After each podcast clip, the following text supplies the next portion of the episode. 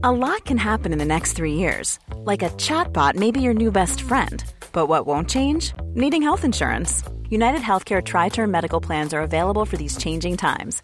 Underwritten by Golden Rule Insurance Company, they offer budget friendly, flexible coverage for people who are in between jobs or missed open enrollment. The plans last nearly three years in some states, with access to a nationwide network of doctors and hospitals. So, for whatever tomorrow brings, United Healthcare Tri Term Medical Plans may be for you. Learn more at uh1.com. When you're ready to pop the question, the last thing you want to do is second guess the ring.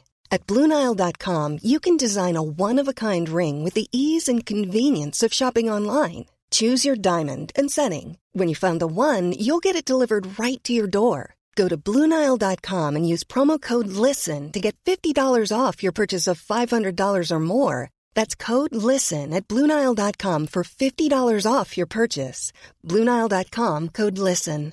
Hiring for your small business? If you're not looking for professionals on LinkedIn, you're looking in the wrong place. That's like looking for your car keys in a fish tank.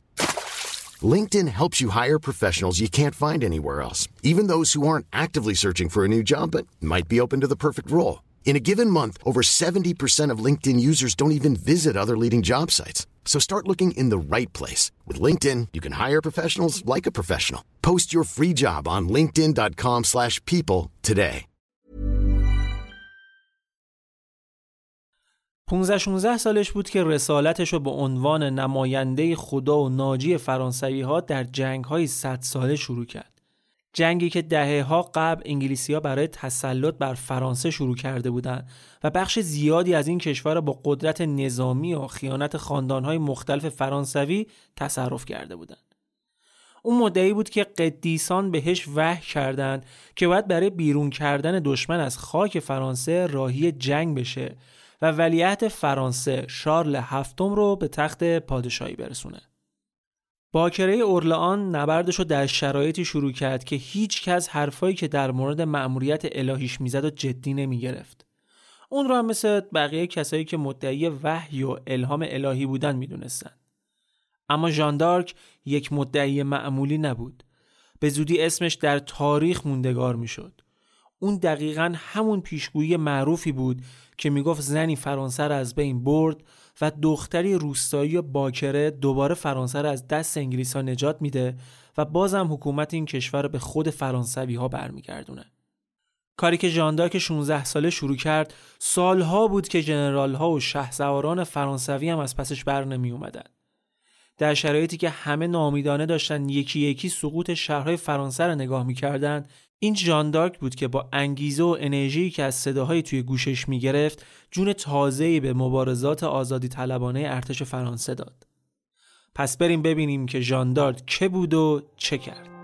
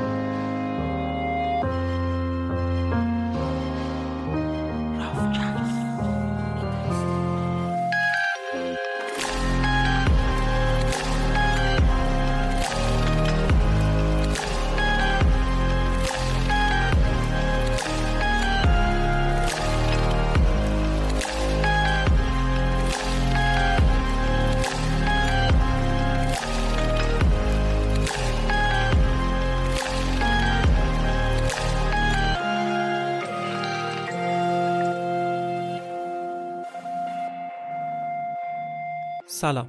من ایمان نجادهت هستم و شما به 45 مین اپیزود رافکست گوش می‌کنید که در اردیبهشت 1401 منتشر میشه. در هر قسمت از رافکست شما یک داستان واقعی یا ماجرای یک رویداد مهم تاریخی رو میشنوید و در این قسمت هم قراره که ماجرای یکی از مشهورترین چهرهای تاریخ اروپا در قرون وسطا و دوران تفتیش عقاید رو براتون تعریف کنم. دختری که توی 16 سالگی چهره شد و شهرتش در تمام اروپا پیچید و الان به عنوان یکی از قدیسین مسیحی تکریم میشه. کسی که محاکمش یکی از مهمترین و مشهورترین محاکمه های تاریخه بریم سراغ داستانمون تا ببینیم که چی شد یک دختر روستایی بی سواد تبدیل شد به قهرمان ملی و منجی مردم فرانسه و قدیسه‌ای که در تمام اروپا ستایش میشه.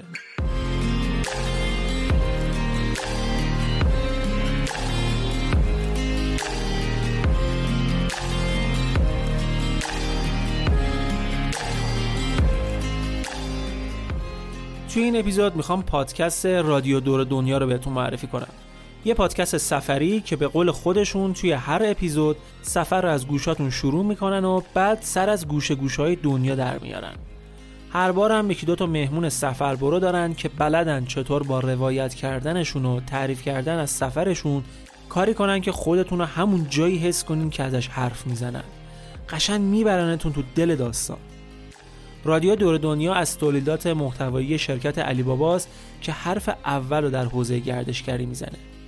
خلاصه اگه دلتون برای سفر و چمدون به دست گرفتن تنگه کافیه اسم رادیو دور دنیا رو توی Castbox و بقیه اپلیکیشن های پخش پادکست search کنید و کانالشون رو subscribe کنید و داستانشون رو بشنوید. البته اگه دارید از Castbox صدای منو می‌شنوین می‌تونید روی لینکی که براتون گذاشتم بزنید و یه راست برید سراغشون.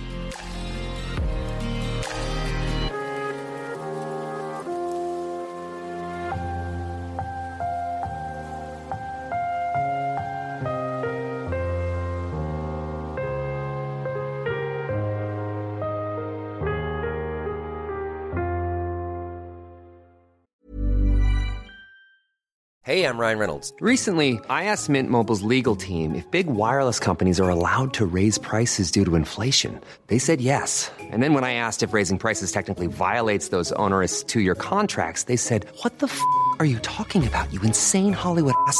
So to recap, we're cutting the price of Mint Unlimited from $30 a month to just $15 a month. Give it a try at mintmobile.com slash switch. $45 up front for three months plus taxes and fees. Promo for new customers for limited time. Unlimited more than 40 gigabytes per month. Slows. Full terms at mintmobile.com.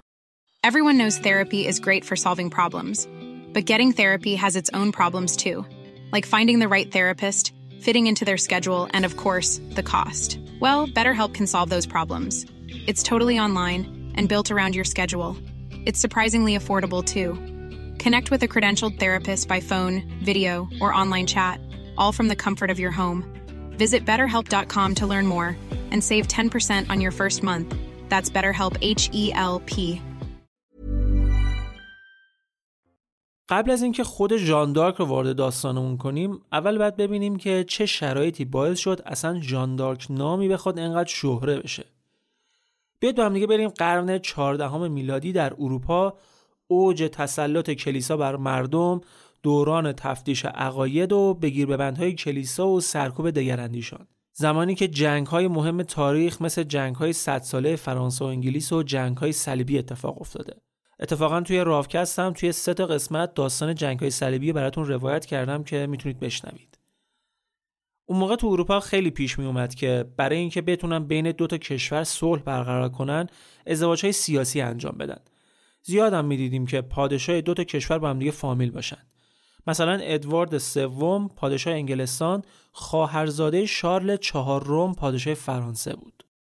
این اتفاق جدا از تحکیم روابط سیاسی بین کشورها ایرادی داشت. مشکل این بود که وقتی توی یکی از این دوتا کشور خلق قدرت اتفاق میافتاد و وارثی هم برای تاج و تخت نبود پادشاه اون یکی کشور مدعی تاج و تخت می‌شد.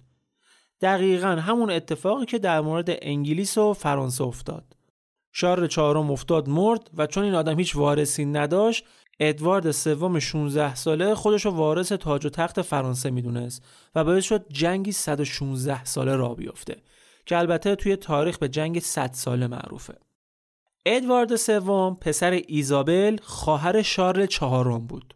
خواهرزاده پادشاه فقید. به خاطر همین از سمت مادرش که نزدیکترین رابطه خیشاوندی با پادشاه رو داشت مدعی تاج و تخت فرانسه بود. حالا از اون طرف هم در فرانسه قانونی وجود داشت که حکومت به دختر نمی رسید و از سمت اونم منتقل نمی شد. مثل انگلستان نبود که ملکه هم می‌تونست حکومت کنه. پس طبق قانون فرانسه ادوارد سوم نمی‌تونست پادشاه فرانسه هم باشه اشراف فرانسه اومدن شور کردند و به این نتیجه رسیدن که فیلیپ ششم را به عنوان جانشینش معرفی کنند. ایشون پسر عموی شارل چهارم بود و از همه مهمتر این که فرانسوی هم بود و اشرافزاده ها می‌خواستن پادشاه مملکتشون یه فرانسوی باشه. جونم براتون بگه که ایشون به پادشاهی رسید و ادوارد سوم هم در ظاهر با این موضوع اوکی بود. حتی تبریک هم بهش گفت. ولی همیشه تو دلش خودش رو مدعی می‌دونست و این حق برای خودش قائل بود که یه روزی بخواد رو فرانسه هم حکومت کنه. فرانسوی ها هم پیمان اسکاتلندی هایی بودن که با انگلستان در جنگ بود. خودشون هم بارها به مناطقی که تحت حاکمیت انگلیس بود حمله کرده بودن و چند تا روستا و دهکداری گرفته بودن. مدعی بودن که اینا زمین های آب و اجدادی ما بوده. تو فرانسه به فیلیپ ششم فشار می آوردن که سرزمین های اجدادیشون رو پس بگیره از انگلیس ها. توی انگلیس هم به ادوارد فشار می آوردن که بره فرانسه و تاج و تختش رو پس بگیره. حتی میگن همسر ادوارد بهش گفته بود که اگه به فرانسه حمله نکنی خودم و بچه توی شکم با هم می‌کشم. این فشارا باعث شد که بالاخره جنگ بشه. سال 1337 میلادی جنگ شد و انگلیس ها تونستن فرانسوی ها رو شکست بدن و از مرزاشون دور کنن. این اپیزود رو با یکی بود یکی نبود شروع می‌کنیم. فکر کن قراره برای ناهار تو خونه همبرگر بپزی ولی تو یخچال چیز هست برگر نیست. راه حل شما چیه؟ اینجاست که می‌تونی از اسنفود برگر رو آنلاین سفارش بدی. یعنی چیز بود برگر نبود اسنفود. فکر کن صبح جمعه رو می‌خوای یه صبونه مشتی بزنی کرشو داری پنیرشو داری خامشو داری فقط نون داغشو نداری. بازم با اسنفود نون رو سفارش بده و داغ تحویل بگیر. با رفقاتون جمع شدید تو خونه می‌خواید کنار چیپس و ماستتون بال کبابی هم بزنید. بازم اسنفود در کوتاهترین زمان ممکن واسهتون بالم میاره. یعنی حال بود بال نبود اسنفود از باشگاه خسته می‌رسه خونه میری پای مخلوط کن که یه شیرمز بزنی حجم نخوابه. یهو می‌بینی ای دل غافل. موز تموم شده و حس حال خریدنش هم نیست. دیگه خودتون بگید دیگه. اسنفود با ارائه خدمات توی پنج دسته مختلف موفق شده یک سبک زندگی جدید بهمون معرفی کنه و به همون یادآوری کنه که سفارش انواع غذا، محصولات پروتئینی، میوه و سبزیجات و شیرینی و آجیل و انواع نون چقدر می‌تونه توی مدیریت زمان اطمینان از کیفیت و داشتن یک زندگی با دقدقه های کمتر موثر باشه.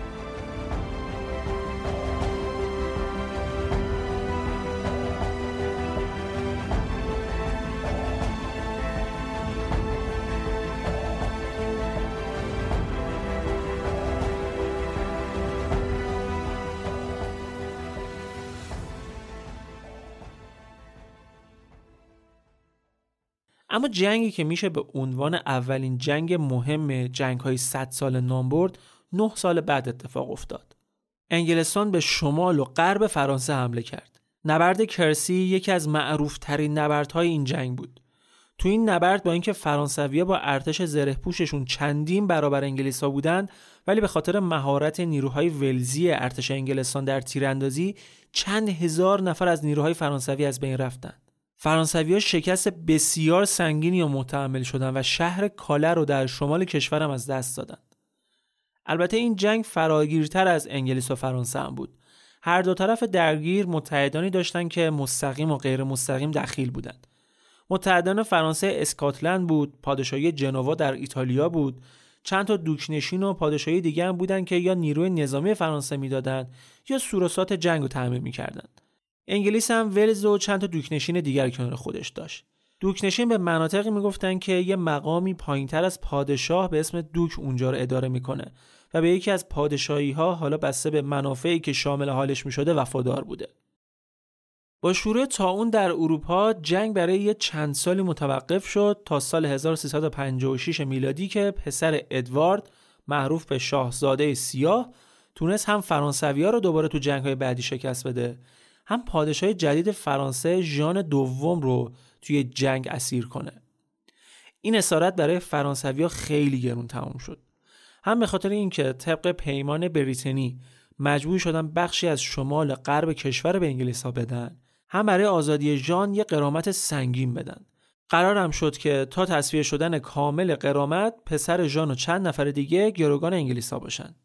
البته پسر پادشاه یه مدت بعد از انگلستان فرار می‌کنه که این یه آبروریزی خیلی بزرگ برای ژان به عنوان پادشاه فرانسه بود.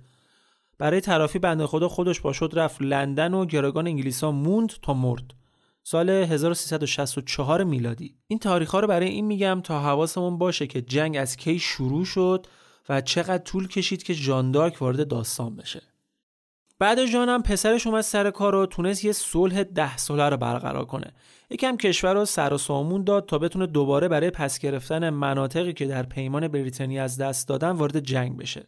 البته تونستن توی این جنگ ها اکثر این سرزمین ها هم دوره پس بگیرن. بعدش نوبت رسید به شارل هفتم یا شارل دیوانه. این بابا از اسمش مشخصه دیگه تکلیفش چی بوده و چند چند بوده به خودش. های بدی بهش دست می‌داد. هم بد هم طولانی مدت. یهو چند ماه می‌رفت توی عالم دیگه واسه خودش. اول که فکر می‌کرد یه هویت دیگه ای داره اصلا پادشاه نیست. بعد فکر می‌کرد که از جنس شیشه است. فکر می‌کرد بدن شیشه ایه نمیذاش کسی بهش دست بزنه. می‌گفت لمسم کنید میشکنم. لباسش رو عوض نمی‌کرد اصلاح نمی‌کرد. فکر می‌کرد این کار رو بکنه خورد میشه میریزه زمین. شانسی که فرانسه آورد این بود که اکثر زمان پادشاهی این بابا فرانسه با انگلیس یه صلح نصف نیمه ای داشت و خود انگلستان هم سرش گرم درگیری های داخلی بود. اما در داخل فرانسه مریضی پادشاه باعث شده بود که یکی دو تا مدعی پادشاهی از این ور اونور بیان وسط بازی که یکیشون یه آدمی بود از خاندان برگوندی ها که در جنگ هم همپیمان انگلیسا بودن. این خاندان رو هم یادتون باشه که حسابی باشون کار داریم. اما سال 1415 یه جنگ خیلی خیلی مهم اتفاق افتاد به اسم نبرد آزینکورت. این جنگ برای فرانسوی ها یه فضاحت به تمام معنا بود. باختند بدم باختند بین هفت تا ده هزار کشته و مجروح و اسیر دادن. اما تلفات انگلیسی ها زیر 500 نفر بود. این شکست باعث شد که پادشاه دیوانه با نفوذ همسرش ایزابلا پیمان تروآ رو با انگلیسی ها ببنده. که طبق اون بعد دخترش کاترین رو به همسری هنری پنجم در می آورد پادشاه انگلستان و متعهد می شد که بعد از مرگش سلطنت بیفته دست هنری پنجم. یعنی نقطه پایانی بر موجودیت و استقلال فرانسه. یادتون اول داستان یه پیشگویی براتون گفتم؟ زنی فرانسه رو به تباهی داد و زنی باکره فرانسه رو نجات میده. منظور از اون زن تباه کننده همین خانم ایزابلاست که با اسبانی این پیمان بود. اینجای داستان انگلیس ها بخشای زیادی رو در شمال و غرب فرانسه تصرف کرده بودند. حتی نورماندی رو گرفته بودند. این منطقه نورماندی بسیار مهم بوده و دوک این منطقه قدرتی اندازه پادشاه فرانسه داشته. حالا بعد از مرگ شارل دیوانه که حکومت بعد می‌رسید به انگلیس ها فرانسوی ها زیر بار نرفتند. اومدن شال هفتم رو به عنوان دوفن جانشین و ولیعت پدر دیوونش انتخاب کردند. اما هنوز نمی‌تونست تاجگذاری کنه. چون شهر رمز که به شکل سنتی محل تاجگذاری پادشاهان فرانسه بود تحت اشغال انگلیسا بود. این شهر رمز من هرچی سرچ کردم دیدم چند تا تلفظ مختلف داره. ولی اکثر جاها از رمز استفاده کرده بودن که منم همین تلفظ استفاده می‌کنم. حالا امیدوارم که درست بوده باشه. پیمان تروآ توی خود فرانسه و حتی در پارلمان هم حامیان زیادی داشت. هم به خاطر ترس از سرگیری جنگ و به هم خوردن صلح نصفی نیمهشون هم به خاطر وابستگی مالی و سیاسی که بعضیاشون به انگلستان داشتن. از لفظ دوفن هم استفاده کردم. حالا شاید براتون سوال پیش اومده باشه که اصلا دوفن یعنی چی؟ داستانش هم جالب اتفاقا. پسر یکی از پادشاهی فرانسه روی نماد و نشان سلطنتی خودش تصویر دلفین رو حک کرده بود. به خاطر همین بهش می‌گفتن دوفن که تلفظ فرانسوی دلفین هم هست ظاهرا. و از اون موقع بعد به ولیعت ها دوفن هم می‌گفتن. ولی ما توی داستانمون همون کلمه ولیعت رو استفاده می‌کنیم دیگه. به هر حال با انتخاب شال هفتم به عنوان ولیعت انگلیس به سرعت به فرانسه حمله کرد و پاریس و چند شهر دیگر رو گرفت و رسید بیخ گوش اورلان. این شهر رو هم محاصره کرد. سقوط اورلان هم به معنی سقوط تمام فرانسه بود. از اینجای داستان ماست که دیگه یواش یواش ژان دارک هم وارد ماجرا میشه و خودش رو به عنوان یک شخصیت برجسته در جنگ مطرح می‌کنه. فقط قبلش سریع مرور کنیم که تا الان بدونیم چی گذشته. گفتم که فرانسه بعد از مرگ شارل چهارم دچار خلای قدرت شد و ادوارد سوم پادشاه انگلستان هم که خواهرزاده شاه فقید فرانسه بود مدعی تاج و تخت شد. ولی فرانسوی خیلی سریع فیلیپ ششم برادرزاده پادشاه رو جانشینش کردند اختلافات مرزی از یه طرف و مدعی بودن ادوارد سوم از طرف دیگه باعث شد که جنگ های 100 ساله انگلستان و فرانسه در سال 1337 شروع بشه. بعد از سالها جنگ در نبرد آزینکورت فرانسوی ها شکست می‌خورن و پیمان ترا بسته میشه که طبق اون هنری پنجم پادشاه انگلستان می‌شد وارث تاج و تخت فرانسه ولی بعد از مرگ شارل ششم یا همون شارل دیوانه فرانسوی ها زیر بار این پیمان نرفتن شارل هفتم رو به عنوان جانشین و ولیت معرفی کردند. اما چون شهر سنتی محل تاجگذاری تحت اشغال انگلیس ها بود نمی‌تونست که رسما پادشاه بشه. انتخاب ولیت جدیدم باعث شد که انگلیسی ها دوباره به فرانسه حمله کنند و سال 1422 اورلان رو هم محاصره کنند. و گفتم که سقوط اورلان هم به معنای سقوط تمام فرانسه بود.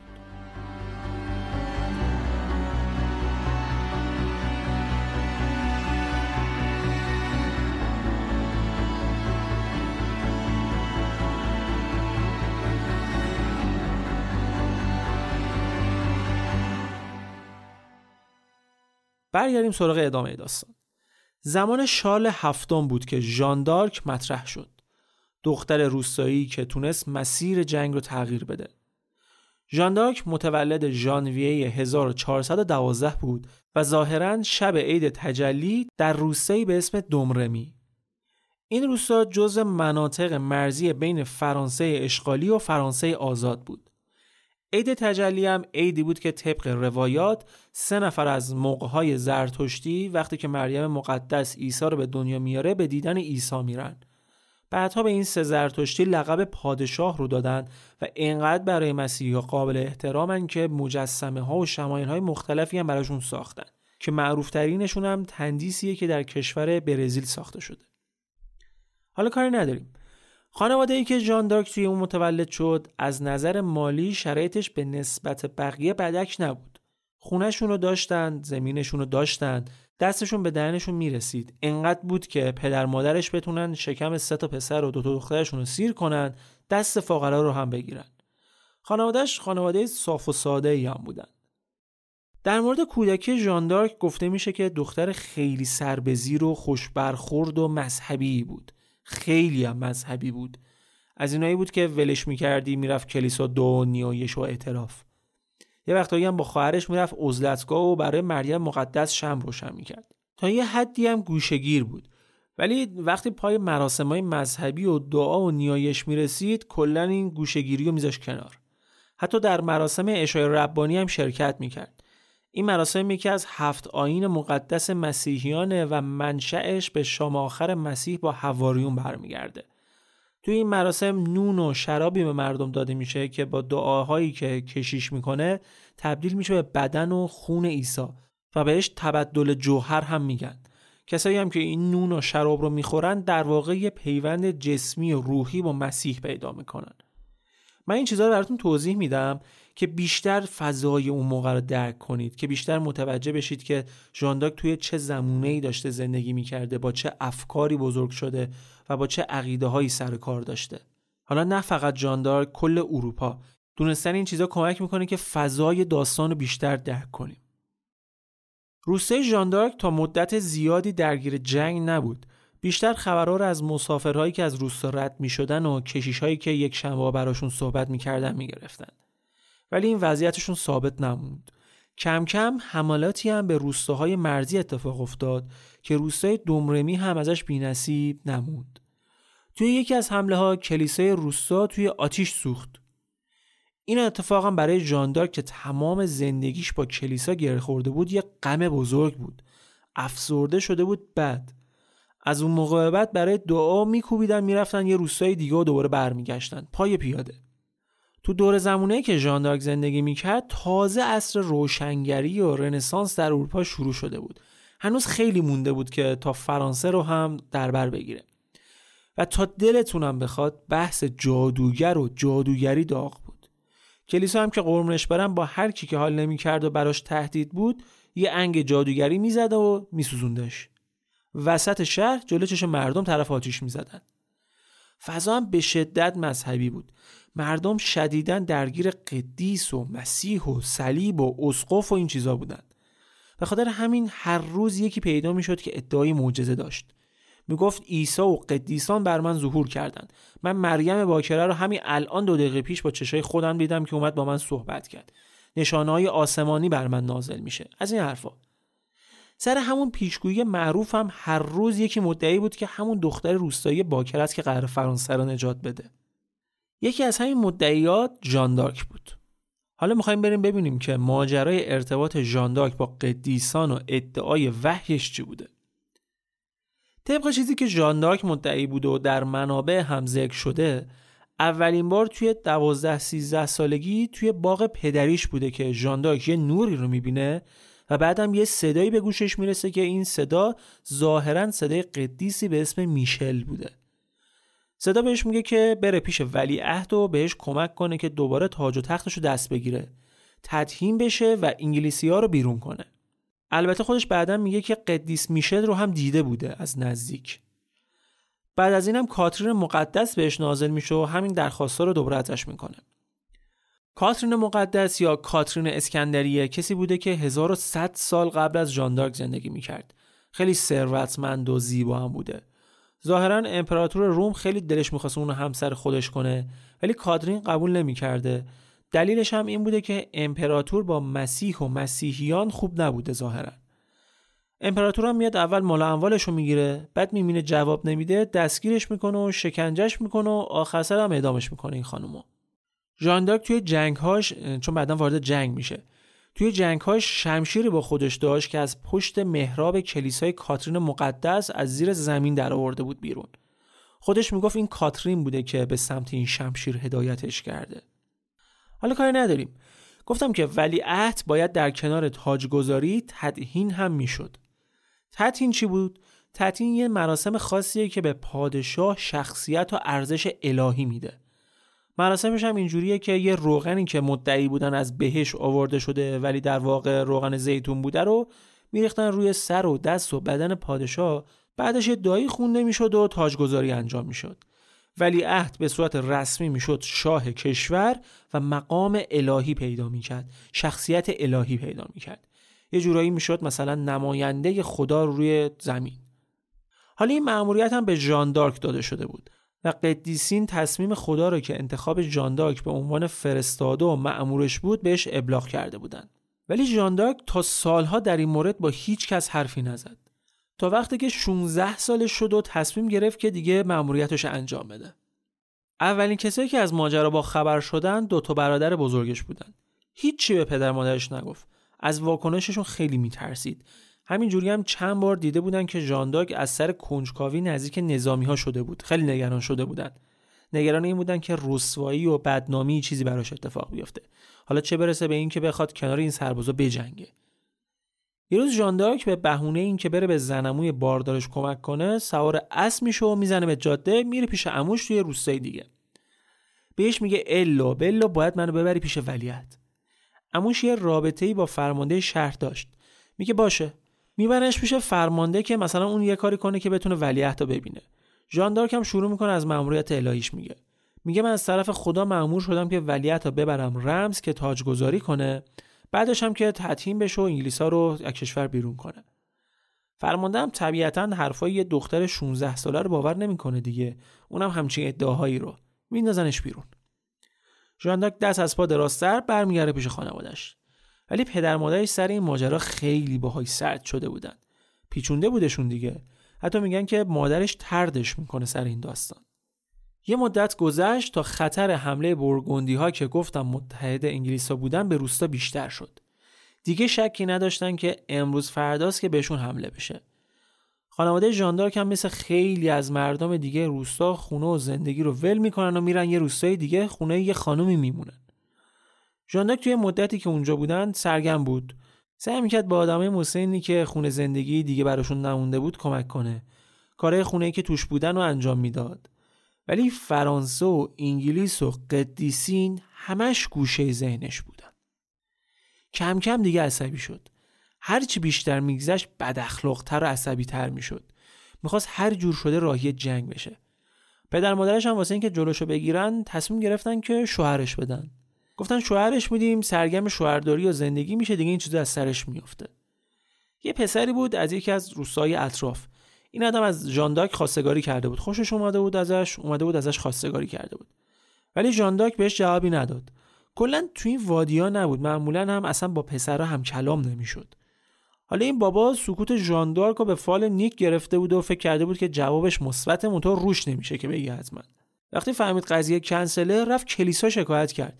که آره ژانداک به من قول ازدواج داده حالا زده زیرش ژانداک ولی تونست کلیسا رو قانع کنه که آقا جانی خبرها نبوده اصلا و حتی گفته میشه که ژانداک کلا نظر دوشیزگی کرده بود خیال هم نداشته که کلا ازدواج کنه با کسی به حال زمستون سال 1429 ژاندارک برای بار دوم راهی سفر شد. باز با شد رفت پیش همون فرماندهه و این سری هم به حرفاش اهمیتی ندادن دوباره. ولی ژاندارک تونست اموش رو راضی کنه که براش اسب بخره که با همدیگه راهی سفر بشن. برن پیش ولیت. اسب می‌خرن و زیم می‌کنن و می‌زنن به جاده. یه چند کیلومتری که رفتن ژاندارک گفت نه سب کن. اینجوری نمیشه. نه بعد اینقدر بی سر صدا بریم. احتمالا به این فکر کرده بوده که اگه قرار باشه اینقدر بینام و نشون و بدون سفارش برم میشه ولیت خب قطعا حاضر نمیشه ببینتشون دیگه این رفت آمدهای ژاندارک باعث شده بود که توجه مردم بهش جلب بشه و از اینجا به بعدم خودش بیرو در وایسی در مورد رسالتش به همه می‌گفت. خیلی طول نکشید که تو شهر و روستای اطراف به عنوان کسی که الهام دریافت کرده و با قدیسین در ارتباطه اسمش افتاد سر زبون مردم. سر همینم تونست یه مجوز عبور از یکی از دوکنشین ها بگیره که بتونه بره کاخ این آدم توی شهر نانسی.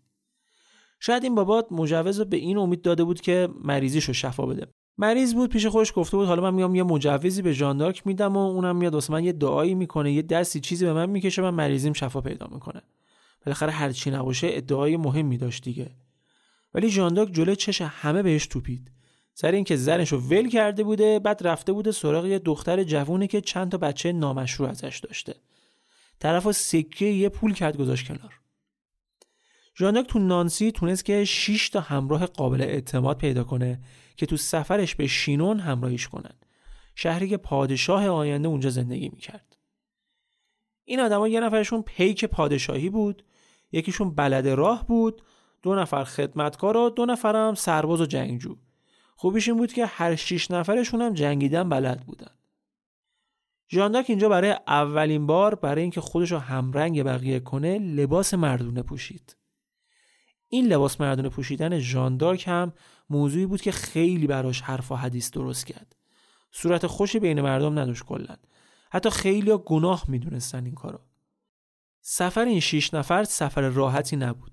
بعد از بین چندین شهر رد می شدن اونم توی جادهایی که هم خطر حمله راهزنا بود هم انگلیسی ها متحداشون. یه بخشی از مسیرشون که عملا از بین مناطق اشغالی رد می‌شد. بعد مخفیانه تو دل تاریکی حرکت می‌کردن. همیشه خطر حمله و شبیخون بیخ گوششون بود. آدمایی که همراه جانداک بودن واقعا بهش ایمان آورده بودن. واقعا فکر می‌کردن که اون فرستاده خداست قراره که کشورشون از شر انگلیس راحت کنه. خیلی با احترام باش برخورد می‌کردن. با اینکه یه دختر جوون باکره بود ولی شبا کنار بقیه مردهای گروه میخوابید. بدون اینکه کوچکترین مشکلی براش پیش بیاد. بدون اینکه ترسی داشته باشه. حرمتش رو داشتن و حسابی هم بهش وفادار بودن. ژانداک توی یکی از مهمون خونه های مسیرشون دو تا نامه می نویسه البته براش نوشتن چون خودش که سواد خوندن نوشتن نداشت. نامه اول رو به ولیت نوشت و هدف و رسالتش رو براش توضیح داد. ازش هم خواسته بود که وقتی رسیدن شهر اونا رو به حضور بپذیره. نامه دومش رو هم به پدر مادرش نوشت. بعد از یک ماه بالاخره خانوادهش از حالش با خبر شده بودن. تو نامش ازشون عذرخواهی کرده بود که بی خبر رفت و مثلا امیدواری که دوباره ببینتشون این حرف یازده روز بعد از سفر بالاخره چشمشون به جمال دروازه های شهر شینون روشن شد. ژانداک وقتی از دروازهای شهر رد شد فقط لحظه شماری می‌کرد که ولیعت رو ببینه. شهر به واسطه اینکه محل زندگی ولیعت و دربار بود شلوغتر از جاهای دیگه بودش. همه با تعجب به ژانداک نگاه می‌کردن. یه دختر روستایی با لباس مردونه. چی می‌خواد؟ با کی کار داره؟ وارد شهر شدن رفتن مهمون خونه و منتظر موندن تا پادشاه آینده اونا رو به حضور بپذیره. دو روز طول کشید تا ولیعت قبولشون کنه. اطرافیانش نسبت به ژاندارک این ملاقات خوشبین نبودن. به ولیت می‌گفتن که بیخیال این ملاقاته بشه. ولی ادعای ژاندارک انقدر جذاب بود که حداقل ارزش یک بار دیدنش رو داشته باشه. اما چیزی که مسیر این ملاقات رو هموارترم کرد نامه بود که از سمت همون فرمانداری اومد که دوبار ژاندارک رو رد کرده بود. تو نامش به شال هفتم گفته بود که رسالت این دختر جدی بگیره و باش دیدار کنه. بالاخره بعد از دو روز ژاندارک تونست ولیعت رو ببینه. وارد قسکه شدن کلی آدم با لباسهای فاخر و گرون قیمت همه شیک و پیک. حالا اینا داشتن دختری رو می‌دیدن که لباسهای کهنه و مردونه تنش بود. لاغر خسته صورت آفتاب سوخته روستایی. اما ژانداک مصممتر از این حرفا بود. چشاش دودو می‌کرد دنبال ولیت حالا دیداش با خود ولیت هم جالبه. توی قسکه بودن ولیت یکی دیگر رو جای خودش می‌ذاره روی تخت. خودش میره قاطی جمعیت که مثلا از دور حواسش به ژاندارک باشه. اینجا نظرات هم مختلف البته. یه سری میگن ولیت این کارو کرد که بتونه از دور ژاندارک رو برانداز کنه ببینه واقعا حرف حسابش چیه چقدر مصممه به حرفایی که می‌زنه. یه سری هم میگن نه آقا جان. هدفشون دست انداختن ژاندارک بوده. ولی هرچی که بود ژاندارک می‌فهمه اونی که روی تخت نشسته ولیت نیست. میچرخ قاطی آدما و ولیت واقعی رو از بین جمعیت تشخیص میده. همه کفشون بریده بود.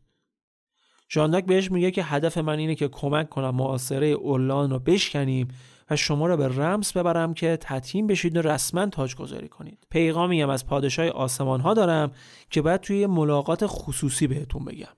این ملاقات خصوصی یکی از رازهای بزرگ زندگی ژاندارک میشه که بارها بارها توی دادگاه مختلف ازش می‌خوان که در موردش توضیح بده. گفته میشه که توی این ملاقات ژاندارک خیلی از اسراری که از طریق وحی بهش الهام شده بود و به ولیعت میگه. چیزی که تا روزای آخر عمرش پیش هیچ کس دیگه تعریف نکرد. بعد این ملاقات ولیت دستور میده که یه اقامتگاه شیک و درخور براش آماده کنن. توی روزایی که ژاندارک اونجا بود آدمای مختلفی میرن پیشش که حرفاشو بشنون شخصیتش و رفتارش و همه اینا رو راستی آزمایی کنن که ببینن اصلا کی و چیکار است. ژاندارک ولی هنوز تو خلوت خودش اون روحیات نوجوانی و دختر بودن خودش داشت. با اینکه خیلی سعی می‌کرد پرستیژش رو حفظ کنه و خوش و مصمم نشون بده ولی یه جایی دیگه واقعا کم می آورد خدمتکاری که ولیعت بهش داده بود بعدها میشه یکی از وفادارترین نیروهاش. توی یادداشتاش نوشته که این آدم ژانداگ یه شبایی از دلتنگی خانوادهش میشه زار زار گریه می‌کرد. ولی سعی می‌کرد خیلی زود دوباره خوش جمع جور کنه. سن و سالی نداشت که اون موقع هنوز 16 17 سالش بود. ژانداک برای جلب اعتماد ولیت برای جنگ با انگلیسیا هنوز باید بیشتر صبر می‌کرد. موضوع این بود که دربار باید در مورد ادعاهای ژاندارک مطمئن می‌شد. ادعاهاش چی بودن؟ صداهایی میشنوه که بهش دستوراتی رو منتقل می‌کنن و اینکه باکر است. برای اینکه باکرگیش رو ثابت کنه مجبور شد که قبول کنه معاینش کنند توی یه مراسم خاصی این مورد انجام شد و معاینه نشون داد که ادعاش درسته باکر است. حالا ادعای دوم. ژاندارک بعد ثابت می‌کرد که صداهایی رو میشنوه که از سمت قدیسان و فرستاده های خداست.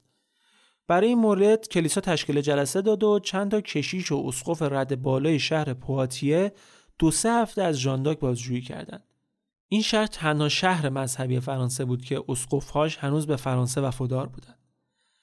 معمولا رسم بوده که همچین جلساتی که انجام می شده یک کاتب تمام صحبت های رد و بدل شده رو ثبت کنه. ولی در مورد این جلسه ها کتاب های اصلی از بین رفتن که احتمال داده میشه به عمد از بین برده باشنشون. احتمالا حالا یا انگلیسی ها از بین بردنشون یا برگوندیا یا هر کس دیگه. ولی یه کتاب دیگه از اون جلسه مونده که از صحبت‌های شاهدای اون جلسه نوشته شده. خیلی جاها هم توی نوشته به کتاب اصلی ارجاع میده. طبق این نوشته ها ژانداک اول حرفاش میگه که از طرف پادشاه آسمان ها مأموریت داره که فرانسه رو از دست انگلیسی ها نجات بده. بعدش هم ولیعت به پادشاهی برسونه. بعد با گریه میگه که صداها بهش گفتن که مردم فرانسه خیلی برای خدا دلنگرانی ایجاد کردن. بعد بره و این نگرانی ها رو برطرف کنه. یکی از اسقفا ازش می‌پرسه که اگه خدا بخواد فرانسه را نجات بده دیگه چه نیازی به این لشکرکشی ها داره خودش راحت می‌تونه این کارو بکنه دیگه نه نیازی به تو هست نه نیازی به این سربازا ژاندارک میگه که سربازا میجنگن ولی اون خداست که پیروزشون می‌کنه قاضی ها خیلی ظاهرا اصرار داشتن که ژاندارک یه معجزه چیزی نشون بده که حرفش رو ثابت کنه. می‌گفتن حداقل یه چیز نشون بده که قدیسا بهت دادن. ما بتونیم به حرفتو قبول کنیم. یه انگوشتری تسبیحی چیزی. خیلی هم ژانداک حاضر جواب بود. جواب این خواسته رو هم اینجوری میده که من اینجا نیومدم که برای شماها نشونه بیارم. منو ببرید به اورلئان تا اون نشونه ای که دنبالشید و همتون ببینید. یا ازش می‌پرسن که این صداها با چه زبان و لحجه ای باهات حرف می‌زنن؟ ژاندارک میگه با زبانی بهتر از شما. پرسیدن تو چقدر به خدا ایمان داری؟ گفت خیلی بیشتر از شماها. جوابایی که می‌داد خب می‌بینید دیگه. تقریبا همشون جواب سربالا بودن. خیلی هم قرص و محکمی حرفا رو می‌زد.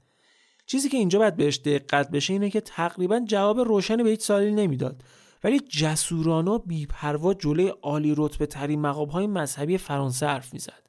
در طول این جلسات هم در مورد گذشتهش تحقیق کرده بودن و فهمیده بودن که کلا عمرش رو تو کلیسا گذرونده. یه نکته مثبت بود براش دیگه به حال. خلاصه تصمیم گرفته میشه که این شانس رو به ژانداک بدن که توی میدون جنگ خودش رو ثابت کنه. ضمن اینکه در شرایطی هم که قرار داشتن از هر شانسی که برای پیروزی ممکن بود نصیبشون بشه استفاده می‌کردن. و انگیزه ای هم که ژانداک از خودش نشون داده بود ارزش به کارگیریشو داشت. ژانداک توی این جلسه ها چهار تا پیشگویی کرد. اولیش شکستن محاصره اورلان بود. دومی تاجگذاری ولیعهد سومی هم پس گرفتن پاریس. و چهارمی هم برگردوندن دوک اورلان به فرانسه که گروگان انگلیسا بوده. حالا بریم ببینیم که این پیشگویی ها تا چه حد به واقعیت رسید.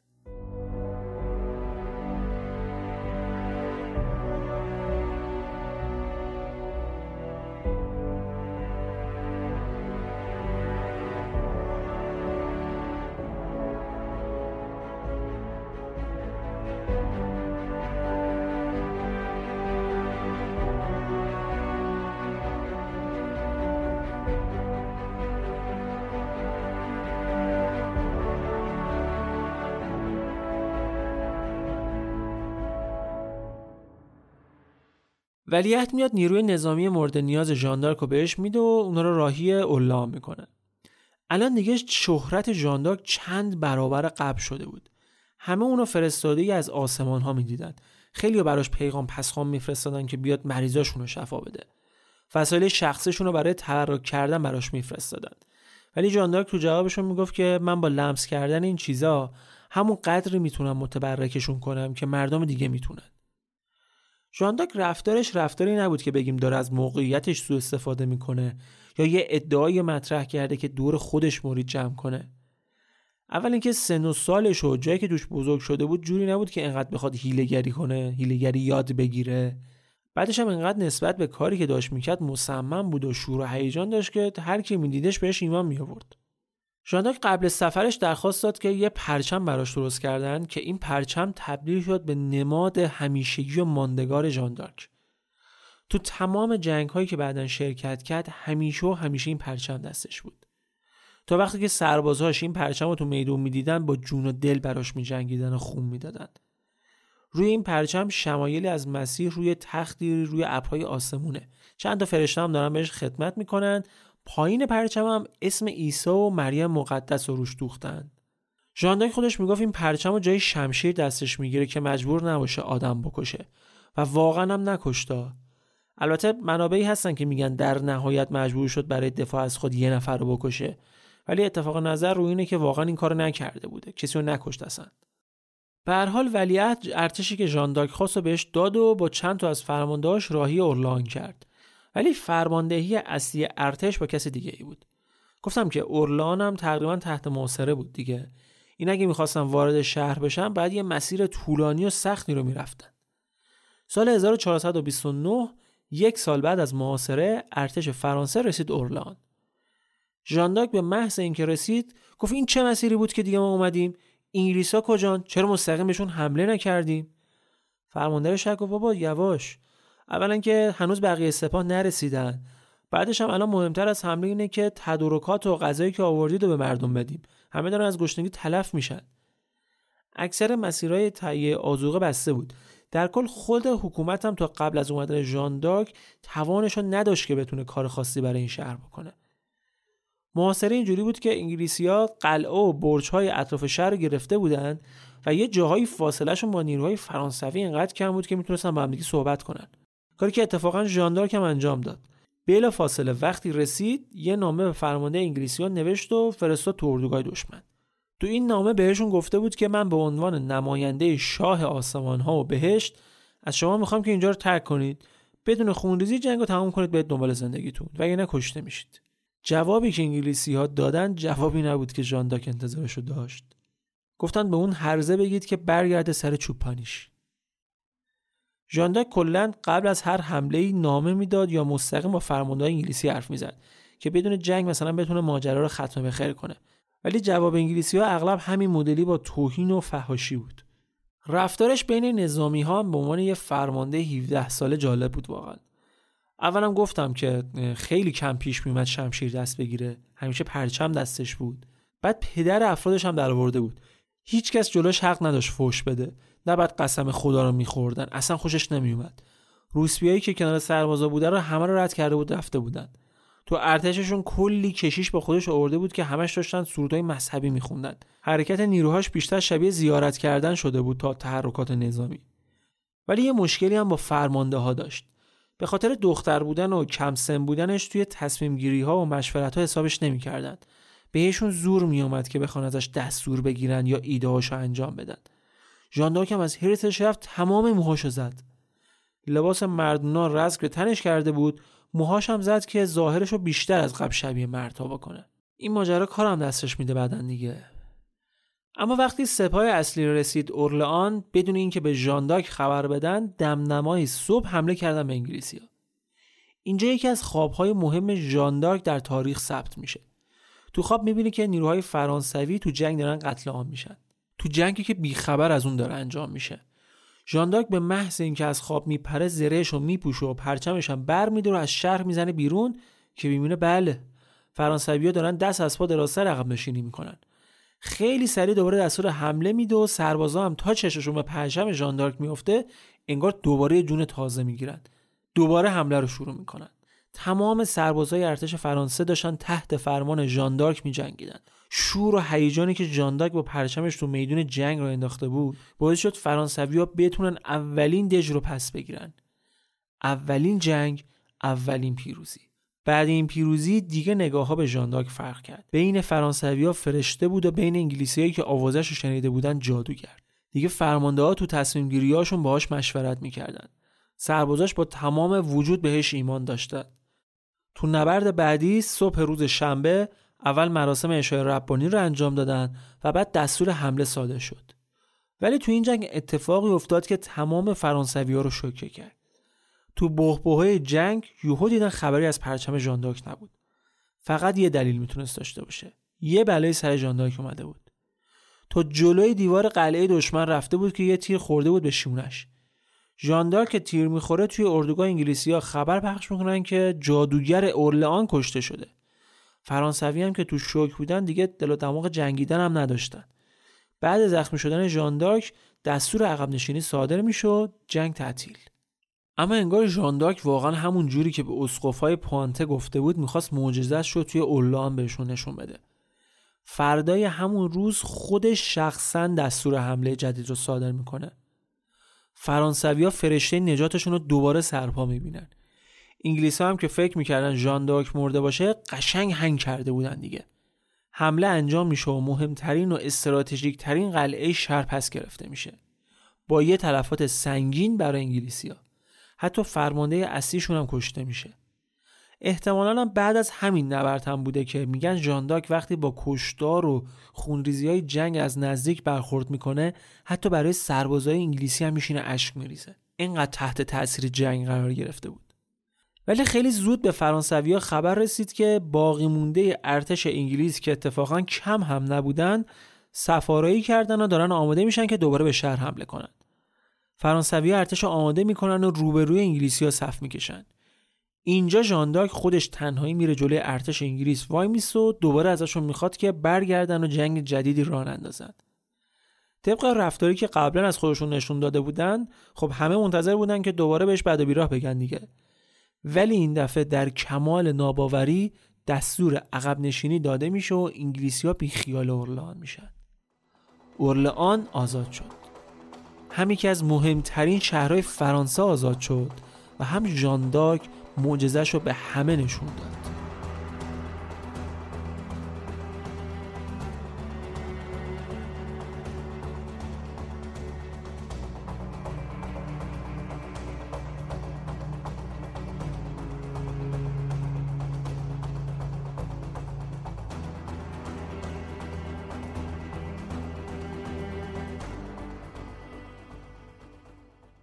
بعد این ماجرا تمام شهرهای کوچیک دیگه‌ای که تو مسیر رمس بودن هم یکی یکی با کمک ژان دارک آزاد شدن. داوطلبی بود که به خاطر اون وارد ارتش می‌شد. مردم در حد قدیس قبولش داشتن. هر جا میدیدنش به دست و پاش میافتادن. یه تیکه از لباسش، لمس بدنش یا حتی لمس اسبش براشون تبرک بود. اون تونست ولیعهد رو صحیح و سالم وارد شهر کنه و توی مراسم مختصر و نه چندان بزرگ شارل هفتم ولی عهد فرانسه به عنوان پادشاه فرانسه تاجگذاری کرد. مراسم خیلی مراسم هول بود. کلا تدارکاتش سه روزه انجام شد. فقط می‌خواستن سریعتر ولیت تاجگذاری کنه و تدهیم بشه. روز تاجگذاری خانواده ژاندارک هم تو مراسم بودن. پدر و مادر و سه برادرش که یکیشون کنار ژاندارک برای ارتش فرانسه میجنگید. ژاندارک البته یه خواهرم داشت که قبلا موقع زایمان مرده بود. در طول مراسم ژانداک پرچم به دست کنار پادشاه وایساده بود و بعد از تاجگذاری اولین کاری که کرد زانو زدن جلوی پادشاه فرانسه بود. ژانداک دو تا از پیشگوییاشو اثبات کرد. آزادی اورلئان و تاجگذاری ولیعهد. البته هنری ششم پادشاه انگلیس هم به عنوان پادشاه فرانسه در کلیسای نوتردام پاریس تاجگذاری می‌کنه ولی اون مراسم مراسم کاملی نبود. اول از همه این که در مکانی غیر معمول بود پادشاهان فرانسه اکثرا در رمز تاجگذاری می‌کردند و از همه مهمتر روغن مقدسی که برای تدهین استفاده می‌شد رو نداشتند. این خودش قشنگ اهمیت نمادها و المانها رو در اروپای قرون وسطایی نشون میده. بعد از تاجگذاری با دستور پادشاه به پاس قدردانی به ژاندارک و خانوادهش لقب نجیب زادگی داده شد. براشون یه جای مناسب برای زندگی هم آماده کردن و یه سری شمشیر و اسب و لباس ابریشمی هم بهشون دادن که ظاهرشون هم به عنوان یه خانواده نجیب زاده حفظ بشه. این لقبی که بهشون دادن اتفاقا نسل به نسل هم منتقل شد. طبق اسناد مکتوبی که باقی مونده هویت نوه های برادر ژاندارک به عنوان نجیب زاده ذکر شده. خب دوباره یه مرور سریع بکنیم که تا اینجا چی گذشت. گفتیم که ژاندارک یه دختر روستایی بی سواد بود که از دوازده سالگی صداهایی میشنید که معتقد بود صدای قدیسان مسیحیه. و ازش می‌خوان که فرانسه رو از دست انگلیسان نجات بده و به شال هفتم هم کمک کنه که تاجگذاری کنه. توی 16 سالگی مأموریتش رو شروع می‌کنه و به سختی موفق میشه که ولیعت رو ببینه و داستانش رو براش تعریف می‌کنه. ولی برای اثبات حرفش مجبور شد که هم باکرگیش رو ثابت کنه هم رو در روی مقامات مذهبی به سوالاتشون جواب بده و با اینکه اکثر جوابهاش شفاف نبودن ولی این شانس رو بهش دادن که خودش رو ثابت کنه و از انگیزش در جنگ استفاده کنن. ژانداک با لباس و موهای مردونه تو جنگ شرکت کرد و تونست اورلان رو از محاصره در بیاره با اینکه زخمی هم شد و بعدش هم ولیعت تا رمز همراهی کرد که تاجگذاری کنه پادشاه برای جبران زحماتش به ژاندارک و خانوادهش لقب نجیب زاده رو داد و بین مردم فرانسه هم به عنوان فرستاده خدا و یک قدیس ستایش می‌شد. بعد از تاجگذاری پادشاه سیاستاش در قبال انگلستان تغییر کرد. تا موقع گزینه اصلی جنگ بود حالا دیگه مذاکره حرف اول رو می‌زد. درست برخلاف نظر ژاندارک. معتقد بود که اول باید با برگندی ها به توافق صلح برسن بعد با خود انگلیس وارد مذاکره بشن. اونم در شرایطی که هنوز پاریس و چند تا شهر دیگه دست انگلیس ها بود. این ها با اینکه فرانسوی هم بودن ولی عجیب بنده قدرت و طلا بودن. قدرت هم داشتن و واقعا چند تا از شهرهایی که دست انگلیس ها بود اصلا اینا تصرف کرده بودند.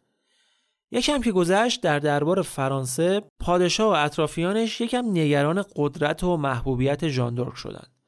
مشاورای پادشاه تو گوشش میخوندن که دیگه بیشتر از این به این دختر قدرت نده سرباز بهش نده هرچی می‌خواد در اختیارش نذار ژاندارک ولی هنوز باید پاریس رو آزاد می‌کرد حتی شده بر خلاف نظر پادشاه باید میجنگید روز تولد مریم مقدس رو برای حمله به پاریس انتخاب می‌کنه. ولی چه حمله ای؟ نیروهاش پشت دیوارای پاریس زمینگیر شدن. سربازاش دیگه نای جنگیدن نداشتن. حتی خود ژاندارک هم دوباره تیر می‌خوره و در نهایت مجبور میشن که عقب نشینی کنن. این شکست باعث میشه محبوبیت و اعتمادی که به ژاندارک بود یکم داستاندار بشه. همه انتظار داشتن ژاندارک شکست ناپذیر پیش بره. ولی الان با این شکست به حرفاش شک کردن. پس چی شد؟ تو که فرستاده خدایی تو که قدیسا پشتتن. پس این چه شکستی بود خوردی؟ از این حرفا. بعد از این جریان ژاندارک دیگه مأموریت مهمی انجام نداد. هنوز می جنگید ولی پادشاه میفرستادش سمت نبردهای کم اهمیت تر سربازایی هم که در اختیارش گذاشته بودند شاید حدود 400 نفر می شدن در بهترین حالت. تا اینکه پادشاه یه مأموریت جدید بهش میده. ژاندارک رو میفرسته یکی از شهرهایی که در اختیار برگوندیا بود رو آزاد کنه. ژاندارک به شهر حمله می‌کنه و چیزی نمونده بود که شهر رو آزاد کنن که نیروی کمکی برای برگوندیا رسید. نیروهای فرانسوی می‌خواستن عقب نشینی کنن به شهر که دروازه ها رو از داخل بستن و اجازه ورود رو بهشون ندادن. ژاندارک و نیروهاش پشت دروازه شهر با دشمن درگیر شدن و این بار ژاندارک از اسب افتاد و دستگیر شد. خیلی ها معتقدن که این نبرد نقشه پادشاه بوده که ژاندارک از سر راه برداره. بعضی منابع میگن با دستور خود شال هفتم این عملیات رو به گوش برگوندیا رسوندن تا اونا وقت داشته باشن که درخواست نیروی کمکی کنن دروازه شهرم با برنامه ریزی قبلی به وقتش با دستور یکی از افراد معتمد پادشاه بسته شد. به هر حال ژانداک دستگیر شد. دستگیر شد و افتاد دست برگندی ها و اونها هم بعد چند هفته بازداشت برای آزادیش سکه طلا درخواست کردند. هر کدوم از دو طرف درگیر که طلای بیشتری می‌داد ژاندارک مال می‌شد. ژاندارک قطعا یه اسیر خیلی مهم برای انگلیسی ها به حساب می اومد و بین فرانسوی هم که به شدت محبوب بود دیگه اونقدر محبوب بود که سربازهای ارتش و فرمانده ها برای آزادیش چند هزار سکه جمع کردند. ولی مشخص بود که خود پادشاه همچین علاقه به آزاد شدن ژاندارک نداره و نتیجه شد این که انگلیس ها ژاندارک رو خریدن. بزرگترین دشمنشون و مهمترین آدمی که در تمام فرانسه بود افتاد دستشون. ژاندارک 19 ساله حالا باید در دادگاه های دشمن در مورد ادعاهای خودش توضیح می‌داد.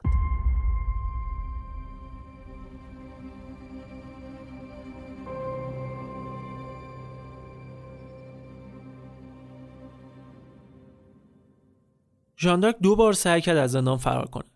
بار دوم وقتی فهمید انگلیسی ها خریدنش از بالای برج 20 متری که توش زندانی بود پرید پایین ولی دستگیر شد. انگلیسی ها می‌خواستن هر جوری که شده ژاندارک رو محاکمه کنند و از اونجایی که اون در قلمرو برگوندیا دستگیر شده بود تصمیم می‌گیرن که محاکمه هم همونجا انجام بشه. اما هم اسقف کشون اسقفی که محاکمه رو انجام می‌داد می‌دونست و هم انگلیسیا و هم هر کسی دیگه که درگیر ماجرای محاکمه بود. اینکه حکم از قبل داده شده.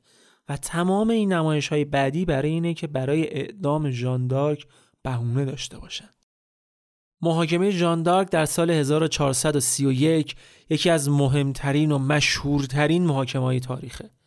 دادگاه ژاندارک از 9 ژانویه در شهر روان فرانسه توسط 60 کشیش و اسقف و نماینده های پادشاهی انگلیس و دانشگاه پاریس به ریاست کشیش کشون استارت خورد. دانشگاه پاریس اون زمان که تحت اشغال انگلیسیا بود یکی از بزرگترین دانشگاه های اروپا در زمینه فرهنگ و هنر و الهیات بود. اکثر کشیشایی که تو این دادگاه قضاوت می‌کردند درس خونده های این دانشگاه بودند یکی از معدود جاهایی بود که کاتولیک و ارتودکس میشستن با هم بحث و تبادل نظر می‌کردند و این دانشگاه هم نقش بسیار مهمی در این محاکمه داشت چون تایید حکم نهایی با مشورت استادان این دانشگاه انجام شد از جریان اتفاقات این دادگاه دو تا کتاب مونده که منشی های دادگاه جمعآوری کردن و نوشتن. این کتاب الان در موزه ملی فرانسه نگهداری میشه. نسخه اصلی این نوشته هم احتمالا توسط انگلیسی از بین رفته. ولی همین نسخه هم که مونده بسیار بسیار معتبره. حتی پای یکیشون مهر کشیش کشون هم هست. این نسخه ها دست نویس های کسایی هستن که در تمام دادگاه ها از نزدیک شاهد ماجرا بودن. و بعد هر جلسه صحبت های انجام شده رو به زبون فرانسوی مکتوب می‌کردن اوایل قرن بیستم هم بود که این نوشته ها به زبان انگلیسی ترجمه هم شد. در جریان دادگاهی که برای ژاندارک برگزار شد تمام تلاش قضات این بود که به نوعی نشون بدن که ژاندارک از دین خارج شده و گناهان کبیره ای را انجام داده که لایق مرگه. یادتونه در مورد لباس مردونه پوشیدن ژاندارک بهتون گفتم؟ این یکی از گناهان کبیره بود. از نظر اونا این کار عین فساد و انحراف اخلاقی بود و زنی که لباس مردونه میپوشید باید اعدام می‌شد اما این تنها اتهامش نبود ژاندارک به حدود هفتاد گناه متهم شد که برای تک تکشون باید به ده ها نفر از عالی رتبه ترین مقامات مذهبی جواب پس می‌داد. به جز اورلان انگار ژاندارک بین بقیه مردم فرانسه فراموش شده بود. کسی که آوازش از این سر اروپا تا اون سر اروپا رفته بود مردم می اومدن پیش شم روشن می‌کردن دستشو میبوسیدن پاشو میبوسیدن حلقه معروفشو میبوسیدن حالا انگار از اول هیچ وقت وجود نداشته فقط مردم اورلان به خاطر اون پیروزی بزرگی که با ژانداک بهش رسیده بودن هنوز یادش می‌کردن. در تمام طول مدت دادگاهی تلاش این بود که بتونن یه اعترافی چیزی ازش بگیرن که ثابت کنه لایق مرگه. ژانداک به عنوان یک دختر روستایی بی سواد چنان پادشاهی انگلیس رو به تکاپو انداخته بود که برای اعدام کردنش به عنوان جادوگر و مرتد هر دوز و کلکی که می‌تونستن پیاده کردن. در جریان محاکمه ژانداک بارها و بارها لرزید بدرفتاری های زندانبان ها، توین ها، بیماری، ترس از شکنجه و اعدام بارها تا مرز فروپاشی بردش. فکر می‌کرد که خدا و قدیسین هم تنهاش گذاشتن. ولی با این وجود موقع محاکمه مثل همیشه جسورانه و بدون رو درواسی جواب می‌داد. تو جلسه اول دادگاه ازش خواستن که دستشو بذاره رو انجیل و قسم بخوره هر سوالی که ازش می‌پرسن راستشو بگه. این کارو نکرد. گفت من نمی‌دونم شما چه سوالی می‌خواین از من بپرسید شاید چیزایی بپرسید که نباید بدونید بهش گفتم پس قسم بخور که هرچی در مورد ایمانت ازت می‌پرسیم راستشو بگی گفت در مورد خانوادم و کارهایی که کردم قسم می‌خورم. ولی در مورد چیزایی که بهم به وحش شده حتی اگه سرم هم به باد بره به هیچ کسی هیچی نمیگم. فقط به پادشاهم شارل هفتم گفتم. بازم قسم نخورد. آخر قرار شد سوگن بخوره که به سوالاتی که می‌تونه جواب بده پاسخ صادقانه بده و اگه سوال رو نخواست جواب بده سکوت کنه. ازش در مورد خانوادهش می‌پرسند و اینکه قسل تعمید داده شده یا نه. آینهای مذهبی رو کی یادش داده؟ دعای اشای ربانی رو بخونه و این چیزا. ژاندارک هم جواب میده و مادرش رو به عنوان معلم مذهبیش معرفی می‌کنه. ازش می‌پرسن آیا با شمشیرت یا انگوشترت جادو جنبلم کردی؟ میگه نه. این انگشتر ژانداک خیلی در موردش حرف و حدیث زیاده و حتی میگن که هنوزم انگشترش وجود داره و دارن توی موزه نگهداریش می‌کنن. حتما عکسای این انگشتر عجیب براتون توی اینستاگرام رافکست می‌ذارم ببینید. یه سری توضیحات جالبم داره که اونجا براتون می‌نویسم هر بار که دادگاه جدیدی شروع می‌شد ازش می‌خواستن که سوگن بخوره که هر چی ازش می‌پرسن جواب صادقانه بده ولی ژان دارک تو هیچ کدوم از ده یازده جلسه دادگاهی که داشت قسم جدیدی نخورد در دادگاه بعدی بیشتر در مورد صداهایی که میشنید و ادعای دیدن فرشته ها و قدیسی میپرسیدند. ژاندارک گفت من اولین بار در باغ پدرم بود که یه نور شدید دیدم. بعدش صدایی شنیدم که ازم می‌خواست برم فرانسه رو نجات بدم. پرسیدن این صدا نمی‌تونستن خودشون پیامشون رو به پادشاه بدن. اصلا آخرین بار کی شنیدیشون؟ صدا جسمم داشتن. قدیسین چی میپوشیدن؟ هم سن و سال هم بودن یا اختلاف سنی داشتن؟ اصلا از طرف خدا اومده بودن یا چی؟ چه سوالایی واقعا ازش میپرسیدن ژاندار گفت من جواب سوالاتتون رو نمیدم اینا چیزایی که من به پادشاه هم گفتم. ولی آخرین بار همین دیروز سه بار این صدا رو شنیدم که من می‌گفتن بدون ترس جواب سوالات رو بدم و نگران چیزی نباشم. پرسیدن اولین صدایی که شنیدی صدای کی بود؟ گفت صدای سنت مایکل بود همون میشل مقدس. کنار فرشتای آسمانی ظاهر شد. پرسیدن اولین بار که پادشاه رو دیدی بالا سرش فرشته هم بود؟ گفت اگر بوده من ندیدم. گفتن کی بهت گفته که لباس مردونه بپوشی؟ جوابی نداد. چندین بار این سوال رو ازش پرسیدن ولی جوابهای سربالا داد. می‌گفت من نمی‌خوام به کسی اتهام بزنم. نه راستشو می‌گفت نه به خاطر سوگندی که خورده بود دروغ می‌گفت. ازش پرسیدن اصلا چرا لباس مردونه پوشیدی؟ دوست داری لباس زنونه هم تنت کنی؟ گفت من تو این دنیا کاری بر خلاف خاص خدا انجام ندادم. یه دست لباس زنونه بهم بدید بپوشم وگرنه به همینی هم که دارم راضیم. ازش در مورد فرارش از برجی که توش زندانی بود پرسیدن. گفت صداها بهش گفته بودن که نپره. ولی من برای اینکه اسیر انگلیسیان نشم پریدم و خودم رو به خدا و مریم مقدس سپردم. یه جا یکی از کشیشا در مورد هدایا و لباسهایی که پادشاه فرانسه بهش داده بود پرسید. بهش گفت تو در حد یک لرد اسب و لباس ابریشمی و این چیزا رو داشتی. آیا این برای فرستاده خدا زیادی اشرافی نیست؟ ژانداک بهش گفت این لباس فاخر و صلیب طلایی که شما پوشیدی برای بنده خدا و کسی که ادعای مرد خدا بودن داره زیادی اشرافی نیست؟ طرف قشنگ کرد تو در دیوار. اما یکی از سوالای بسیار حساس و مهمی که ازش پرسیدن این بود که آیا فکر می‌کنی مورد رحمت خدایی؟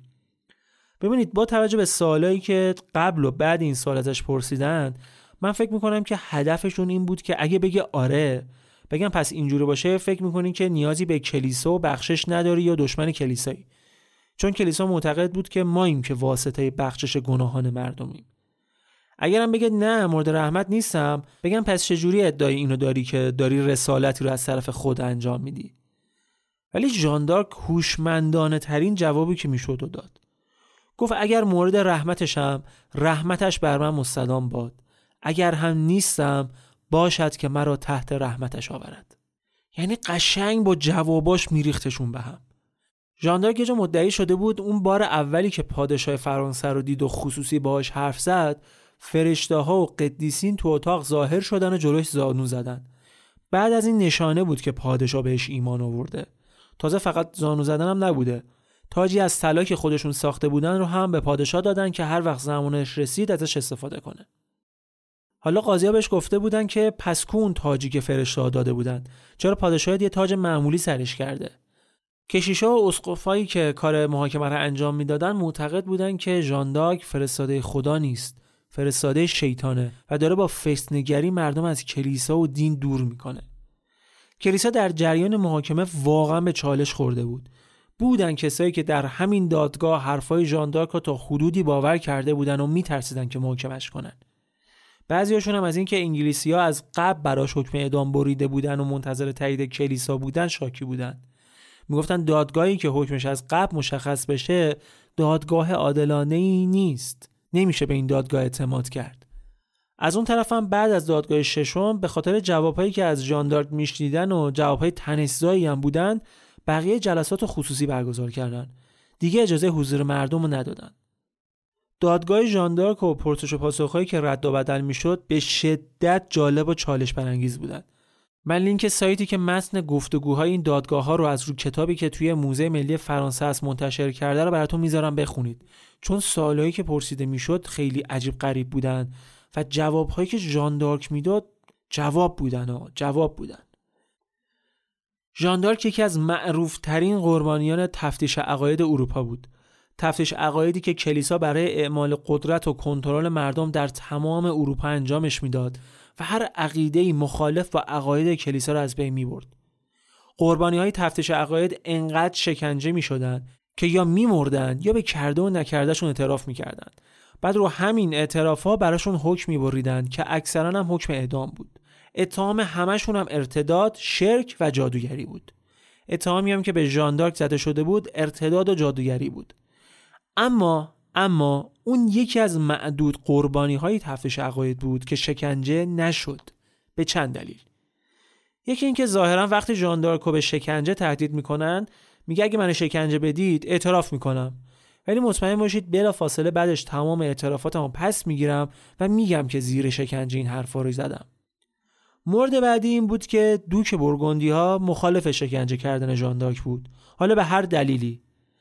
مورد سومم این بود که شکنجه ها ممکن بود باعث مرگ ژاندارک بشه و انگلیسی ها اینا نمی‌خواستن.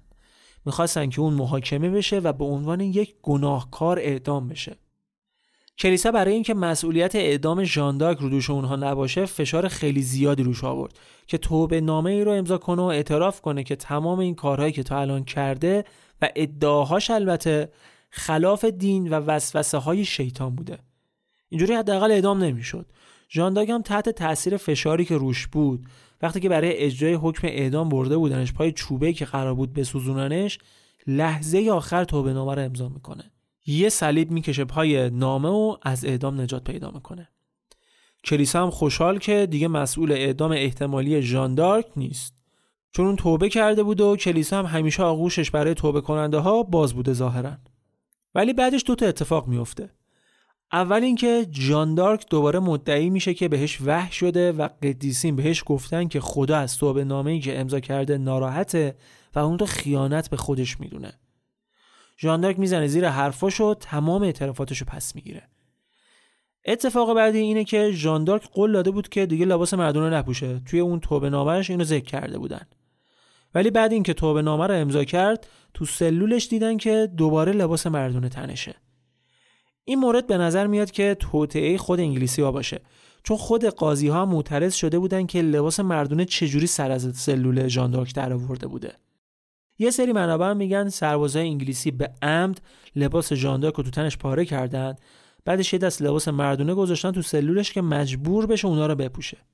به هر حال لباس مردونه پوشیدن ژاندارک زیر پا گذاشتن توبه نامه به حساب می اومد هرچند که خودش هم زیر توبه نامش زده بود دیگه اعترافاتش رو پس گرفته بود. انگلیسی ها به اون چیزی که می‌خواستن رسیدن کلیسا دیگه چاره ای نداشت که اون رو به جرم ارتداد و شرک گناهکار اعلام کنه و به سوزانده شدن در آتش محکوم کنه. ژاندارک 19 ساله سی می 1431 در روان فرانسه به تیرک چوبی بسته شد و بعد از قرائت حکمش جلوی چشم مردم شهر که براش زانو زده بودن و اشک میریختن سوزانده شد. در منابع اومده که ژاندارک حداقل شش بار مسیح رو صدا زده. آخرین تصویری هم که از بین دود و شعله‌های آتش دیده احتمالا همون صلیبی بوده که با یه پایه بلند جلوی صورتش گرفته بودن. ژاندارک با وسایل شخصیش سوزوندن تا هیچ نشونه ازش باقی نمونه که بخوان به عنوان یاد بود ازش استفاده کنن. حتی جسدش هم دوباره سوزوندن که کاملا خاکستر شد و اونو ریختن تو رودخونه. ژاندارک تبدیل شد به یک اسم در تاریخ.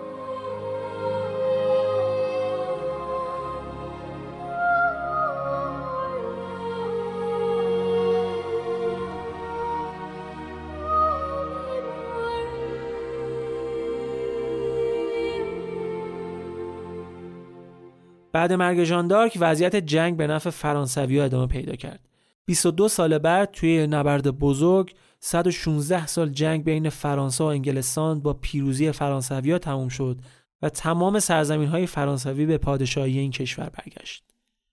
خانواده ژاندارک سالها برای اثبات بیگناهی اون تلاش کردند تا اینکه سال 1456 به درخواست شارل هفتم پادشاه فرانسه و اصرار خانواده ژاندارک دادگاه جدیدی برگزار شد. البته پادشاه خودش هم نمی‌خواست کسی که پادشاهی فرانسه رو بهش برگردونده به عنوان گناهکار ازش یاد بشه. 25 سال بعد از مرگ ژاندارک دادگاه اون رو از تمام گناهانش تبرئه کرد ولی حاضر نشد که کشیش کشون و همراهانش رو محاکمه کنه یا حتی گناهکار اعلامشون کنه. خیلیاشون اصلا بعد از پیروزی فرانسوی ها با پادشاه فرانسه پیمان وفاداری بستند. حزب باد بودن رو قشنگ معنا کردند. اما ماجرای ژاندارک خیلی مهمتر از اون چیزی بود که اینجا تموم بشه. چند قرن ناپل آن بوناپارت به ژاندارک لقب قهرمان ملی داد. لقبی که به نظر من شخصا جدا از ماجرای وحی و ادعایی که داشت واقعا برازندش بود. ژاندارک یه دختر روستایی کم سن و سالی بود که با انگیزه‌ای که به فرانسوی های ناامید از جنگ داد تونست شرایط کاملا تغییر بده. یادمون نره فرانسوی ها حتی پاریس رو هم از دست داده بودن. چیزی نمونده بود با سقوط اولان تمام فرانسه از دست بره. اون موقع شاید الان فرانسه هم بخشی از بریتانیای کبیر بود. ژانداک حتی با مرگش هم باعث شد حس انتقامجویی فرانسوی ها محرک اونا برای آزاد کردن تمام کشورشون بشه. اون در تاریخ فرانسه و شاید تمام دنیا موندگار شد. حتی اوایل قرن بیستم همون کلیسایی که یک روزی معتقد بود جانداک مرتد و جادوگر و وحشیانه سوزوندنش اون رو قدیسه اعلام کرد.